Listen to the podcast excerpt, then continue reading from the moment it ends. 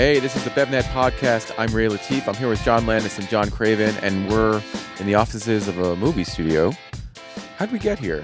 Well, we're going to ask Danny Stepper, who's our guest on the podcast today. Danny Stepper is the co-founder of LA Libations. And uh, Danny, what are we doing here?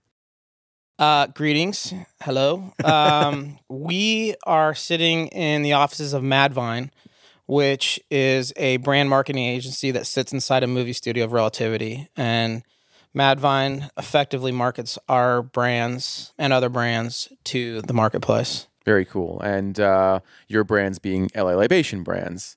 Yeah. So LA Libations, and there's there's a lot of owners of all the brands, but each brand is its own LLC. I think that's one misnomer that everyone thinks that LA Libations owns all the brands. We certainly have an ownership stake in all of the brands, but in many cases, you know, there are other owners. And LA Libations is a brand incubator. You help brands sort of accelerate. Your brands include Aloe Gloe, Ariba, a few others. I mean, and the ones that others that you uh, that are already sort of part of Coke system Coke is a minority investor in LA Libations as well. That happened early this year. What are some of the other brands that you're working with, and you know what's really growing in your portfolio at this point? Yeah, so our model is is simply this: our reason to be is to prove concepts, and we're very much aligned with our partners on that. So we are a beverage incubator. We either create our own brands or we partner with entrepreneurs. We met with over 200 entrepreneurs last year it takes a lot of these guys and gals uh, not too long on the internet to figure out that you know we're in, in, business with coke and none of these people as it turns out are looking to build these brands and pass them on to their grandchildren they all want to sell them so we play in that you know very early stage it may be come in as an idea um, it may be 1 million in revenue it may be a little bit larger and we try to take it to what's truly proof of concept, which we consider roughly around 10 million in revenue. You met with 200 people last year, entrepreneurs, different brands. What is it that, you know, what are you looking for? So first of all, I didn't personally. Yeah. I, I, did a well, lot. Of, I did a lot of them. I did a lot of them. But between Pat and Dino and Paul and now David and we're all out there, and we're very much by design out there. We take every single meeting. We waste a lot of time, quite frankly. But if you're going to be the emerging beverage category captain at the biggest retailers in the world, they expect you to go out and kiss a lot of frogs and find some princes and, and, and be the subject matter expert. And you can only do that if you're in it, living it. Yeah. So take us through that. So a brand comes to you, you end up partnering with them. What is it that LA Libations does for these brands?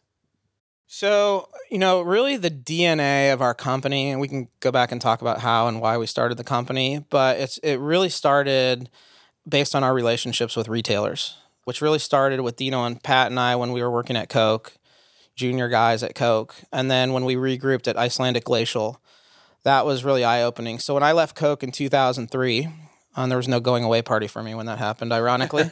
but when I left, I was managing Coke's business with Costco. So I was the subject matter expert in Costco, and I knew more than anybody at Coke about Costco, but I didn't know about any other customers because I was living in Seattle just dealing with Costco. What Icelandic Glacial taught us is when Anheuser-Busch made the investment in it, you know, we basically were charged to go open up 550 Anheuser-Busch distributors and um, we need to put a do not disturb sign on the door. Um, open up 550 AB distributors and 30,000 retail accounts, and we did that. You know, we went too big, too fast, and all those sorts of things. But we really got to build relationships with all of the retailers. Like I had never called on Publix before. So you go to Publix and it's either the worst day of your life or the best day of your life because they either say, "Great, you're in," or they say, "Come back and see us next year. We might consider it again." So we started building these relationships with with retailers and they saw us as, you know, underdogs. They were rooting for us. We were a little bit different than, you know, a lot of the middle managers at Pepsi and Coke we have kind of a colorful history in Hollywood, which we leverage, you know, quite frankly, and, and they like it. A lot of the big retailers have been here. They make it a stop when they're in LA. And so we started building up these relationships with retailers and we had an idea. So when I was at Coke managing the Costco business, we got this edict down that we needed to be the carbonated soft drink category captain at every major retailer. So my boss was like, You got to go become the carbonated soft drink category captain at Costco. And I'm like, good luck. And uh, so I basically went in to Costco and begged Mr. Craig Jelinek, can I be your, your category captain for carbonated soft drinks? And he goes, Stepper, we don't even buy categories. We buy items. No, you know, that's ridiculous. And I'm like, Craig, I really need this one, please, you know? And he's like, fine, you, you got it. Whatever that means, get out of my office. he's just trying to get rid of me. And then, of course, I sent an email and got all kinds of accolades that we There were now. That, Nice. So, uh, so as we're building these relationships, I'll never forget, we were in our warehouse in Arcadia, could barely make payroll and there's like seven of us in the company at the time and we're just trying to find our way and i told everyone like we're going to become the emerging beverage category captain At what point in this was? Uh, what year was this for for Libations? this is early days so i think i first went on fox news with mary ellen adcock from kroger where she said we're their category captain which was a big day for us i think that was four and a half years ago okay. And it's really interesting how that whole thing started because I was sitting, I was at the Ralph's in Manhattan Beach by my house, and I was talking to Mike Quinones, who's a district manager for for Ralph's. Great guy. I used to beg him for displays when I was 25 years old, you know, when he was a grocery manager, and now he's a, a big district manager there. And we're sitting outside the store, and this beautiful woman comes walking out of the store with her grocery cart, and he like hits me, and he's like, "Look at that woman." And I'm so messed up in the head, I say, Look what she's drinking. and uh, she was drinking a GT Dave's kombucha, which they didn't sell in Ralph's. But across the street, across Rosecrans at Whole Foods, they did sell it. And I said, This is crazy, man. Like, this is completely nuts. Like, it's the same consumer that's shopping in these stores, and their habits are changing. So that led me up to Cincinnati, and, and we got the attention of Mary Ellen Adcock, who was the head of Natural at Kroger at the time. She's now been promoted quite a few times since then. She's very senior there. And we said, we just basically said, look, people are changing with their habits. And we basically said the same thing that everybody says, you know, when Coke did that big study and put it on their website, that 40% of the growth is coming from brands and categories that didn't exist five years ago. So if you're a buyer in Cincinnati or Bentonville, Arkansas, you're like, duh, let's buy all the new stuff. The problem is there's a 97% infant mortality rate with these new ideas. So you're better odds going to Vegas. How do you know what to bring in? So, you know, we make a point to show the retailers what's trending, what's happening, and we just immersed ourselves in that world kind of at the right time. Kind of right as BevNet was blowing up, right as all that was happening, we were positioning ourselves as the emerging beverage guys. The problem was we couldn't make any money at it because we were a broker, basically. And, you know, with the emphasis on broke because we couldn't make any money. because when you're making commissions on emerging brands by design, they're tiny. And therefore, Yeah. the commissions are tiny. So we had to keep tweaking our business model. And we started building a reputation in the trade. And Anheuser-Busch called the 9th Street Beverage guys who remembered us from Icelandic Glacial. And they said, Can you be our non alcoholic broker? Which sounded really sexy and great because it's Anheuser-Busch. The problem was they had brands like Borba and 180. And we tried with Margaritaville, but it did give us some credibility at that point. But the big moment was, and it's a thread throughout my entire life, is Coke came and saw an opportunity. And it was with Illy specifically. They were trying to incubate outside the Coke system for the first time, and they needed some help in LA. And wrote a terrible deal for us. but for us, it was so huge and it was a coming out party. In fact, the day we started LA Libations, Dino and I flew to Atlanta and we snuck into the the lobby, the like the little VIP lounge. We didn't have any meetings.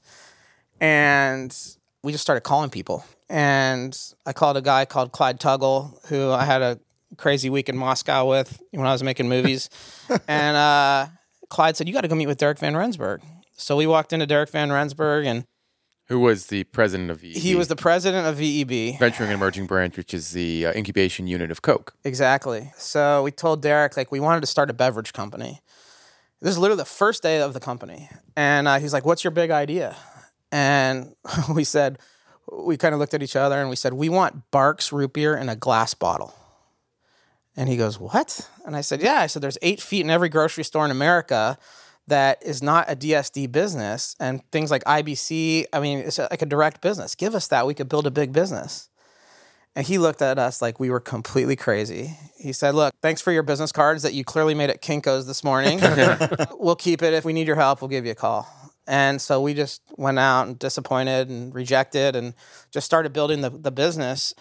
Six months later, Deryck called, and it was a very different Deryck. It was actually Matt Hughes called and said, Hey, you know, we're struggling with Illy in LA. And so we instantly got involved. And that's where my third relationship with the Coca Cola company started. The first one being when I started there. I started there as a merchandiser. So did Dino, so did Pat. Uh, we wore uniforms. I drove a dented Dr. Pepper truck that didn't have air conditioning. And they put me in Pacoima because they thought I was Mexican, even though I'm Italian. And uh, true story. And literally, we met the truck at the back of the store at five in the morning, filled the shelves, spun the cans, did all that. Worked there for nine years and had a great run. But um, they made the mistake of putting me through graduate school. And that's my first time to kind of breathe. Because when I got out of college, I was scared to death. I had a bunch of college debt. And my plan was to find the biggest company that I could find and work my way up. And that either meant in LA, you go work in the mailroom, you know, at one of the studios, mm-hmm. or, you know, somehow I got, I found an ad for Coca Cola merchandiser. And so I chose that route. But when I was at graduate school, it was my first chance to breathe. And I realized, you know, this has been great, but, you know, I'm frustrated. I'm starting to get to be really rough on the furniture. I'm an entrepreneur. There people still have a ton of stories when I see people in Atlanta that were that were there back then. And some of the stuff that I was starting I was trying to do with the Costco business. Mm-hmm. When I told them I was leaving, they were like, Thank you. Like good luck. Well, we've heard that. I mean, you know, for, we, there's a lot of former Coke employees in the beverage business. I mean, Coke is clearly the biggest beverage company in the world, and so there's a lot of folks that have come through that company. I mean, Rohan Oza is a good example of that guy. It sounds like a kind of a similar story where, you know, he wanted to do things that the organization would let, wouldn't let him do, and it sounds like your kind of career path has has been taking you to the ideal position that you're in right now, which is trying to evolve constantly, trying to find what is the next big thing and make it even bigger. Um, and it sounds like that's kind of where LA Libations is at this point, um, especially now that you have the kind of backing that Coke is giving you with their investment. And you know, you've invested in some pretty interesting concepts at this point. I mean, you've invested in a bone broth company. Getting back to like, you know, your story and and how LA Libations kind of like works as a category captain, as, as sort of a table captain. What does that actually mean? I mean, like, what do you what do you guys do inside these places, inside of Costco, inside of Kroger? that can actually really benefit that retailer and benefit the category overall? Yeah, so it's not like a traditional category captainship. Like, you know, if, if, Coke is the category captain at Safeway, for example, they have people in house crunching numbers, all that. We don't do that. what we do is basically have quarterly Taste Tomorrow meetings where they're starting to get really large now because they're super fun meetings. So, like at Walmart, like 30 people show up for this Taste Tomorrow meeting. And basically, we just show them that crazy people in LA are drinking activated charcoal water and just all the crazy tip of the spear stuff that you guys all know very well. I mean, they're sitting in Bentonville. They don't have their finger on the pulse. They're managing billions of dollars of sales and trying to make those decisions. They don't have time to go look at these little ideas, but that's where the growth is. So we do that and then we make recommendations. And usually those recommendations aren't our own brands. They're brands that we don't have no relationships with. Like, mm-hmm. you know, when I see Ken Kurtz at trade shows and stuff, he always often says thank you. Because in the early days of Bai, we said this is a good brand. Like we don't have any relationship with the company. We have no mm-hmm. financial anything with them, but we think this is a winner. And we opened a lot of doors for that brand. Bai's on its way for sure. Looks like it. But uh, don't sleep on core. Oh yeah? Don't sleep on Core. Yeah. Okay. Well, you, we'll talk about your relationship with Core in a little bit. But um, as far as some of the other brands that you guys are working with right now, so Brew Broth, you most recently got invested with. It's a bone broth and uh, juice blend that's uh, that is sold um, ready to serve, ready to heat. Is that what it is? Ready to heat and drink. Yeah, ready to heat and drink. Yeah. yeah. Two great entrepreneurs. So yeah. I think like Brew and Obi are two really good examples of brands that with great entrepreneurs. Obi being a probiotic sparkling. Uh, Obi uh, probiotic soda, which I'm really excited about. But in both those two cases, there are four great entrepreneurs. You know, David and Ben at Obi and uh, Suha and Maria at Brew came to us and, you know, like a lot of entrepreneurs do, and said, you know, how could we work together? In those both instances, we've developed a pretty good capability for creating our own brands. We'd prefer to create our own brands, but I didn't know where to start with bone broth, which right. is trending, you know? And I mean, when I look at bone broth, it reminds me of the early days of Zico when we were working on Zico, where the press, especially here in LA, was out kicking the coverage of the actual sales, right? Right. Mm-hmm. Everyone's like, coconut water, coconut water, coconut water. And you look at the sales, like, no one's buying it, you mm-hmm. know? But as we watch with coconut water, pretty soon that catches up. And that's what we believe is going to happen with brew and we looked at the bone broths out there and we said this is the best mousetrap i mean this is the best one we've seen and we had no desire to go figure out how to do that on our own and then obi's another one i mean what ben created with david at obi is a really special thing i mean that brand's got a lot of legs and ben was just immersed in that world for so many years and and i believe he is the subject matter expert when it comes to water kefir we helped commercialize that with them. I mean, it was basically, I'll never forget, I first met David Lester at Shade in Manhattan Beach, and, you know, it was a benchtop sample and an idea. There was no trademark, there was no nothing. So we work closely with them, and, and now it's getting real, real traction in the marketplace. And we look at that like everything. We look at Obi as kombucha for the rest of us, mm-hmm. right? We don't believe that kombucha is going to be a big idea in a 7 Eleven or a Walmart in Iowa, ever. It's just too polarizing of a taste profile and mouth feel. So, just like we don't think a lot of Americans are going to want to drink aloe with pulp. So, we're about taking these emerging trends and really mainstreaming them. You know, everybody asks us, well, you got all these great relationships. How come your stuff's not in Whole Foods? And the reality is, the whole world is doing it now and doing it very well. I mean, Costco is an incredible organic retailer. Mm-hmm. Walmart, I mean, what, what Zach and Ashley have done at Walmart with the organic stuff, following the trends and not. I mean, they're still selling deep fried Twinkies, believe it, but. Mm-hmm. But they are, I mean, the, just the brands that they're bringing in and the adventure that they're taking, it just shows you the focus of the world of of that competitive advantage of natural and organic wasn't sustainable because everybody's doing it now. Right. Well, then there's a lot more volume to be had at those big retailers than Whole Foods, plain and simple, right? Yeah, the uh, Whole Foods. I mean, I love that place. My wife shops there. I don't like the b- bill she spends paying that, but uh, it's it's great. But at the end of the day, it's 400 grocery stores. Right.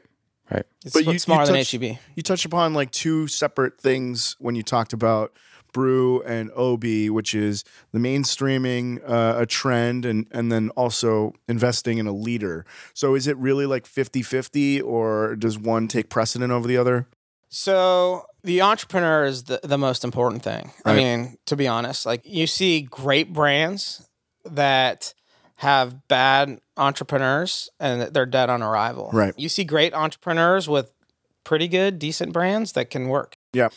So and it's it's the it's the full picture. It's also, you know, are they opening to our suggestions? Do they have capital?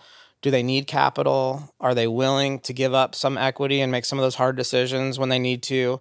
You know, and also their vision. I mean, Mark Rampolla as Zico, we laugh about it all the time, but we had this really, I guess we'll call it healthy tension where I wanted to go faster with Zico. Like, you know, I want like, let's put it in Walmart, let's put it in these places. And he was very uh, methodical and strategic about how fast we went and it turned out to be a really smart decision and got him to the promised land.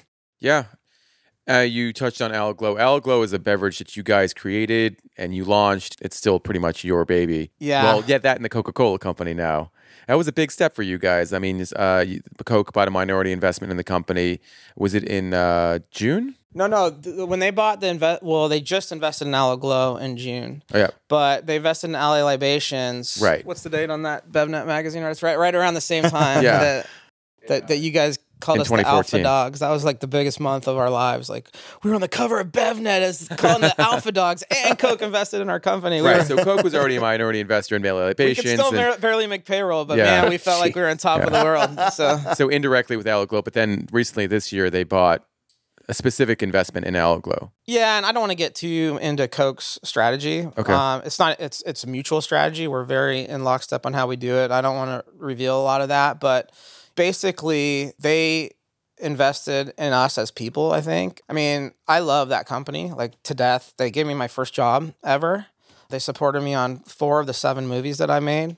and now they've invested in two companies. It's amazing, and it's the people. And when I left the industry to make movies, I didn't miss Coke necessarily, but I missed the people at Coke. I mm-hmm. really missed it. And that's why I think I've got the best job in the world right now because I'm not a Coke employee, mm-hmm. but I'm in it with them, you know. I'm invited to all the meetings and, and all that and it's it's really a great place to be and they've really like honored their word. So when they first invested in us, I'll never forget Jack Sinclair, who's the head of all food at Walmart.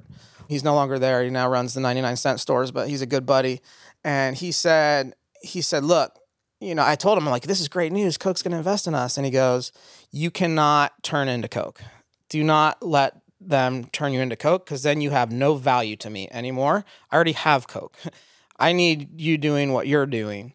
And so when we were negotiating the deal, we communicated to Coke that that was a fear. I mean, it was a lifelong dream to be an employee there and then to go have them invest in your company. It was one of the greatest days of my professional life for sure you know, we told, you know, Matthew Mitchell and Scott Uzzell and Deryck Van Rensburg, we told them that. And they said, we're not investing in you to be us. We're good. We are us. Go be you. Go do what you do. And they give us a pretty long leash. It's actually gotten longer. Uh, I remember in the when they first invested, Scott would call me and was like, "All right, reel it in. You know, you're too far out there." I'll probably get that call after this podcast, actually. But, but now they they're rooting for us. You know, and and I think a lot of that is because Matthew Mitchell really laid out a strategy for why we did this. He kind of inherited us and kind of hit the reset button when he came on and really orchestrated a strategy that we are completely and 100% aligned to. Uh, and we still get out there and I still get phone calls and they say, Oh, why'd you do that podcast or whatever? but for the most part, it's just a really great partnership and there's no victory laps yet by any stretch. Uh, we have a long way to go.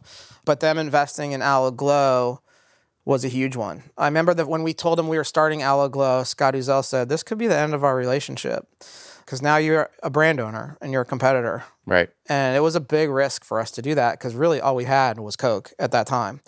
But we, Dino and Pat and I, we held hands and, and we said, let's do it. Let's be entrepreneurs. Is what we do. And we were able to navigate all that. Now, now we're completely aligned and we're on Coke trucks. I mean, Yeah. it's amazing. Yeah.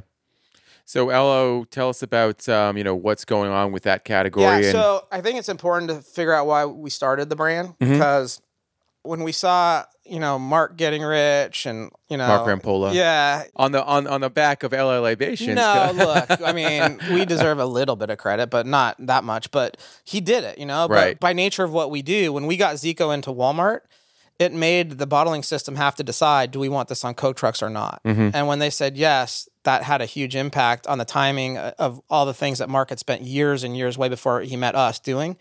So we did play a role, but I don't want to overrotate and take too much credit for Zico. Of course, they had a whole company doing that stuff. But when we saw that was happening and that we were creating some value and we weren't getting that value that we were creating back, we said, of course, like if you're Tom Cruise's agent, it's great until he walks down the hall and finds a new agent and then you've got nothing. And that's kind of how we felt with with our brands. Like they could easily come and go and by design once they get big enough they want to want to get rid of us anyway because you know, they want want their own company. It's cheaper to do it that way. Mm-hmm. So we said we want to create a brand, you know, but what what is our first one going to be? What space are we going to play in? Which is pretty dumb, right? Because we all know you can't just create a brand to make money. There needs to be some authenticity, some reason. But we were going to set out, we didn't have that authenticity. We didn't have that reason. So we were just going to find a good space. Well, it actually, the opposite happened. I was surfing and my surfboard hit me in the head and cut my head open. You can still see the scar a little I bit. remember that. Yeah. Yeah. Yeah. it was uh, it was pretty brutal. Yeah, it was gnarly. So the guy was stitching me up, and I said, "Hey, can you make me not look like Frankenstein? You know, my wife's got to look at me the rest of my life. I hope." And uh, and he goes, "Sure." He goes, "You definitely need to use aloe vera." And I said, "Of course. Uh, where do I buy aloe vera?" And he goes, "Go to Whole Foods. They sell full leaves of aloe vera. That's the real stuff." He's like, "Get the inner fillet and rub it on your forehead." And I'm like, "Okay." And then I'm walking out, and he goes, "And you should also drink it." And like literally, like the needle hit the record. I'm like, what? You know, I'm like a beverage guy. What are you talking about? He said, there's same thing that aloe vera does from the outside in. By the way, I'm not claiming this. Aloe Gloe's not claiming this. This doctor claimed this. The same thing that aloe vera does from the outside in, it does from the inside out. I went straight to Whole Foods with a bandage on my head and I looked at all this stuff that's out there. And believe it or not, I used to be a lot fatter than I am now. And I'm reading the labels. You look wonderful, Danny. Thank All right, you. the- the- our podcast viewers can't see it right now, but, I, but I'll, I'm uh, assuring our audience, Danny, you're a, you're a good looking guy. who doesn't have to worry about He's the nicest dressed guy in the room. That's Absolutely, Very absolutely. svelte. He's got the pocket square and everything. That bar's pretty low, Yeah. guys. I'm glowing from within. Is what's going. What's happening. here. Ah, there it is. Always on brand. Well done. yeah so so i went to whole foods and i started sure enough you know all the all the brands from asia were there and they're all in the same green bottle and i look at the calories and the sugar i mean there was 46 grams of sugar in one of these bottles and i was like i am not doing that so i literally called dino and pat and said this is what we're going to do we're going to play in this space and we just became obsessed with aloe vera. It's like all we think about. Uh, we almost submarined the rest of our business because we were just obsessed with it. You know, Dino's running to Mexico and meeting with farmers, and you know we're meeting with food scientists. And turns out selling beverages is a lot easier than making them. Mhm. Uh, and we had never learned that. And we were pretty good at selling them, but we made every single mistake that every entrepreneur makes. We picked the wrong bottle. We had mold. We had, you know, all the things that happen to every entrepreneur happened to us. It was very humbling because we like to think that we're smarter than everybody, but we clearly are not. We changed the bottle five times, but it's a true family affair. I mean, like my wife named the brand. Uh, Nice. My sister did the packaging, which is good. We're going to do a refresh, I think, here soon. I think Dina's making that decision to do a refresh, which I think is a good call, but it's gotten us to here. I know Aloe Gloe is, is sold nationally at this point. Yeah. So our strat, uh, I don't really want to get into our strategy, but yeah, we started in LA, but we put it everywhere Right. in LA. Every channel, you could find it everywhere. You could find it at 7 Eleven, you can find it at Ralph's, you can find it at Vons. And we did that all through DSD, through our partner, Tony Haralambos, where we incubate a lot of our brands. And, you know, we have six guys that start their day there every day at Haralambos. And because we, we believe that if you win in LA, there's a very good shot that you can win everywhere. Whereas New York, great influencer market, you can win in New York. It doesn't necessarily going to mean you're going to win everywhere. And you can lose in New York, by the way. It doesn't mean you're going to lose everywhere. But LA, because every major retailer has a footprint here, you can see it extending. And that's what happened with Aloe Gloe. So we started at Ralph's, and then we other Kroger banners started seeing the numbers, and would we get incoming calls, and we make the decision to go, and then we'd ask the retailer to switch Swiss cheese it, which is never easy, right? Because we want to stay DSD in Southern Cal, but we want to be direct everywhere else. We don't have the resources and the money to go everywhere else and do that. So so that's really kind of how we built the brand and we just went, you know, a mile deep in LA. We we did the opposite of what we did with Icelandic Glacial. It's worked out pretty well and it's it's been slow and and, and it's taken a lot of self-control for us mm-hmm. because we know we can put it on the shelves a lot faster in a lot more places Right. but we've we've learned our lessons in the Yeah. past. We broke our own rule with Ariba, all right? We launched Ariba on the front door of 8,000 7-Elevens. A horchata energy drink. Yeah, it's a Horchata-based horchata energy energy drink. Yeah. Yeah. So we outsmarted ourselves. We broke our own rule because 7 Eleven, as you know, at 7 Eleven, you have to sell things a couple times, right? You have to sell it at headquarters where we're really good. We have really strong relationships there. But then you also have the franchisee still has a lot of decision power to make. And so we figured out actually, I don't know if I should say this, but I got my hands on a franchisee agreement and I, I read it. And I, the one thing they, they have to do is put the POS kit up in the store. And so we said that's what we're going to do it. We're going to launch the brand on the front door on a door strike. And we talked Dallas into letting us do that.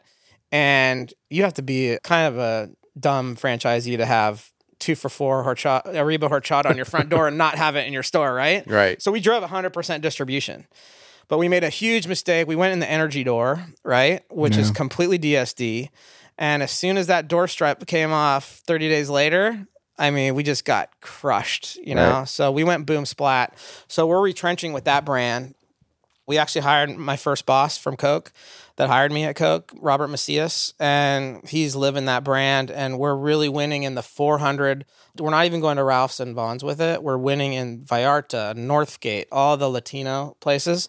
And the VPOs are awesome. I mean, it's still mm-hmm. small overall because the universe of stores is small, but we're getting really good proof points that's giving us a lot of confidence to start expanding it. Right. Um, we're very, very close to being out of time, but I do want to ask you one quick question. You mentioned a few different times now you were a movie producer right after you left Coke. You know, what kind of parallels do you see between making movies and being in the beverage business and being an entrepreneur? So I will tell you that everybody in the movie business wants to be in the beverage business. and most people that are in the beverage business wouldn't mind being in the movie business. it's very funny. But there's something that's really, really happening here. And I think Red Bull is the tip of the spear for it. I Mhm. mean, Red Bull is a studio Yeah. right? And brands have realized, and it's really the existence of, of Madvine and what Madvine is all about. Brands have realized that the age of interrupting content to talk about your brand to consumers, it's over. It's sunsetting because we now have control as consumers to zap right through. Mm-hmm. So those budgets aren't going anywhere. They still have to connect with consumers. So the only other solution is to become part of the content. And so that was my first foray. When I left Coke and I moved to Europe to make Goal, that was financed by Adidas and Coke. So that world is definitely coming in. I mean, the, the idea of, of brands becoming publishers and content creators, we like to think we're at the tip of the spear of that. So we merge the two worlds, and it's obviously where we're sitting here today. It's, it's, it's why we're here. Mm-hmm. Do you feel because obviously smaller brands don't have the resources to do a lot of that content creation, but they might have some capital to do some sponsorships or anything like that? Do you feel like that is comparable in, in any way to, you know, you can create content. You know, you can make content for a price, especially, I mean, the stuff that's being created on iPhones is amazing, right? And if you can get something to go viral, yeah. it's free marketing. It's the biggest conundrum for small brands is marketing, right? So you just don't have the capital. And even if you do have the capital, to spend money on marketing is stupid if you're telling people to go to the stores and the brand's not in the stores Right. yet. So it's this great chicken and egg that you have to do. Now, what we, the path we chose is, and by the way, the, the chicken and eggs in producing a movie and making a beverage are, they're both crazy. Like, for example, if you go to a distributor to get your product, the distributor will say, "Great, where am I going to put it? Go find some retailers that I want, that I can deliver to." So you go to the retailers and you say, "All right," and if you're lucky enough that they want it, they're going to say, "How are you going to get it here?" So you have to break through that chicken and egg, and how we do it is through the retailers. It's it's always been the DNA of our company. Is we go get the retailers, and we have a good enough relationship now that the retailers will give us a hunting lic- license to go get distributors, and that's been really important for us as we've grown the company. All right, we've gotten to uh, the end of our podcast, unfortunately. But Danny, really great talking to you, and I really appreciate the time and uh, Learned Yeah. a lot. Yeah. learning quite a bit. And but by the way, I didn't mention great office. Thank It- you. It's not enough that you're in Beverly Hills. You got a pinball machine in your yeah, office. yeah, yeah. well done. It's pretty fun. No, we really appreciate you guys. You guys have obviously great for the industry. You don't write things too bad about us, at least not yet. but you're really an asset to the industry, so I appreciate that you guys even It's care, really nice care of to you listen. to say that. Thank Thanks you. so much. All right, thanks so much for listening, and uh, hear from us next time.